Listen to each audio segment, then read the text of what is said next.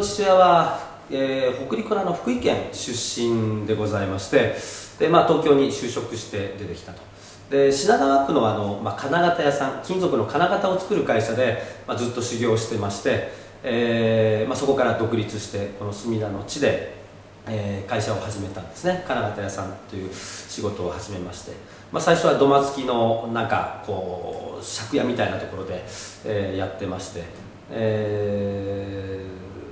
まあ、それから、えーまあ、ちょこちょこっと一つ二つ工場を、まあ、自分で作ってえーまあ、こっちに移ってということでやってましたけれどもあの、まあ、僕はずっとちっちゃい時から父親母親あの働く姿を見てまして、まあ、それはなぜかというとそのいわゆる自宅と工場が一緒になってるんですね。例えば2階建ての、えー、自宅でしたら1階が工場で2階が自宅。そこで家族4人で住んでた。だから普通のサラリーマンの子だと、まあ、お父さん、まあ、は日中そあの会社行っちゃう。でお母さんもなんかパートかなんかに出かけるとでも父親も母親もずっと会社にいる。いわゆる自宅にいるんですよ。ですからあのもう父親母親の働く姿をずっと見ずっと見て育ってきました。でまあ私が大学4年卒業するときにですね、まあ、就職活動をしなきゃいけない。まあ今後の働く場どうしようかと考えているときに、まああの今までその学校行くのにジーパン T シャツスニーカーあちょっと夏の暑い日はビーチサンダルかなんか履いて行ってたのにある時こうなんかちょっと黒い洋服着てネクタイ着て黒い靴を履いて黒いバッグを持って出かけると。で父親母親家にいるもんですからね。で父親はあんまり今までと話さ今まで話さなかったんですけども「お前どこ行くんだ?」と。最近そんなスーツを着て黒いバッグ持ってどこ行くんだと。いやいや僕ももう大学4年なので、まあ、就職活動をしてると。いう話をしたらですね、まあ、父親が、まあ、焼き鳥食べに行かないかお寿司食べに行かないかということで、まあ、今まで、まあ、母親とはですねまああのまあ、大学生になったくらいからちょこちょこちょこちょこ話すようになってきましたけども、まあ、職人上がりの父親とあんまりこういろいろ話す機会っていうのがあのあんまりなかったんですけども、まあ、その時に、まあ、初めてですね、まあ、ちょこちょこっと話をしたんです。で、まあ、職人上がりの父親ですからあまり口数も多くなくというところですけれどもその時になんとなくその父親がですねもう二十数年前なのでよく覚えてないんですけども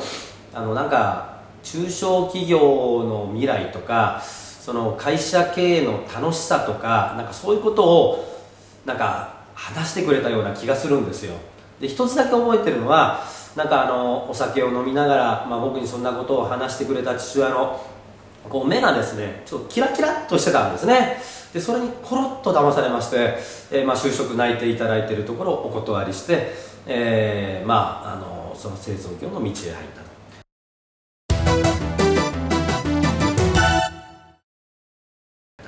えー、ただ当時は、えー、従業員が、まあ、2人ぐらいの小さな会社でしたので、まあ、大学卒業していきなりそこに入っても、まあ、なかなか甘えが出てしまって、えー、いかんと。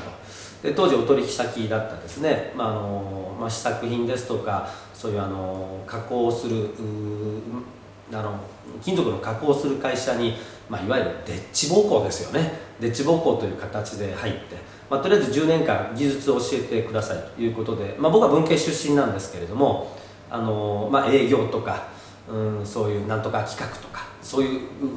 部署ではなくてもうほん本当にもう製造の現場やすりがけをやったり、えー、溶接をしたり、えーまあ、そういう現場にずっと、まあ、働いてました。で、まあ、一応10年という契約で入ったんですけども8年目に父親がちょうどあの亡くなってしまったもんで、まあ、そこを退社して、えーまあ、会社に戻でまあ父親と母親と従業員さん2人ぐらいの4人の会社。で父親がいなくなって。で次の誰かって言ったらまあ僕しかいないと。いう形で、まあ、社長になってしまった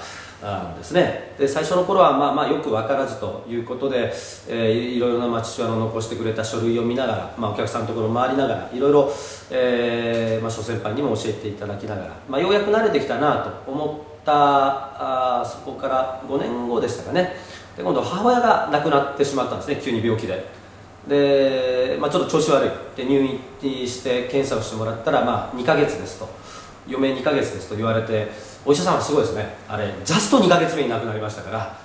で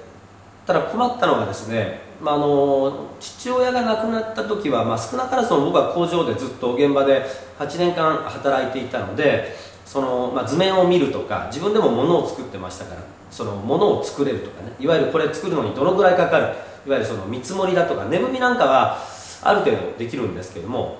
母親は経理をやってたんですよ。で経理が全くわからない。経理はずっと創業以来母親がやってましてで、まあ、分からないながらも、まあ、母親のまたあの残した書類を見ながら、えー、同じようにやりながら、まあ、税理士さんに聞きながら、えーまあ、先輩の経営者さんに聞きながら銀行の人に聞きながらでようやくまあそれで、まあ、なんとなくその帳簿の付け方資金繰りのやり方なんとなく分かってきたなと、えー、思ってたその3年後、まあ、それが2000年の時なんですけどもちょうどあのうちの工場の隣から火が出ましてうちの工場が全焼してしまった。それがちょうど8年前のことでした。で当時も従業員は2人ぐらいしかおりませんでしたが、えー、まあそういう形でちょうどあの2000年の時にですね火事にあったんですけれども実を言いますと父親から引き継いだ仕事っていうのが、まあ、金属加工のえー、量産の仕事だったんですね、まあ、金型を作って、まあ、それで、まあ、同じものを大量生産するというのがメインだったんですけれどももうバブル経済ももうとっくに崩壊をして、えー、なかなか我々みたいなこう中小零細、まあ、零細企業ですよね、えー、家族でやっているような零細企業には仕事が回ってこない、まあ、いろいろ営業をかけてもですね、えーまあ、こんな仕事できないかあんな仕事できないかっていう、まああのー、オファーはあるんですけれども例えば設備が古くてできない、えー、あとはその量が多すぎてうちぐらいの規模の会社ではとてもこなせない。あとは技術がなくて仕事が受けられない、まあ、そういう形でですね、まあ、いろいろな仕事をやろうと思ってもなかなか取れない。で、まあ、その仕事にちょっと限界を感じといいますか、まあ、このままでは多分うちの会社はなくなってしまうなと。でこれはなんか新しいことをせにはいかんと。いうことで、まあ、私が当時その修行に行ってた、えー、会社比較的その東京都内のその街中で、えー、やってる中ではですねやっぱり比較的その試作ですとか一品物の仕事はまだまだあったんですね。でまあ僕があのできる仕事。でそれでまだちょっと、えー、仕事が取れる事業っていうとそれしかなくてですね、えー、2000年の2年ぐらい前からあの工場の新設とあとそれについての設備の段取りをしていたんですね。でちょうど2000年の9月にその工場が完成をするといった2000年のその6月3か月前に火が出て、えー、亡くなってしまったと。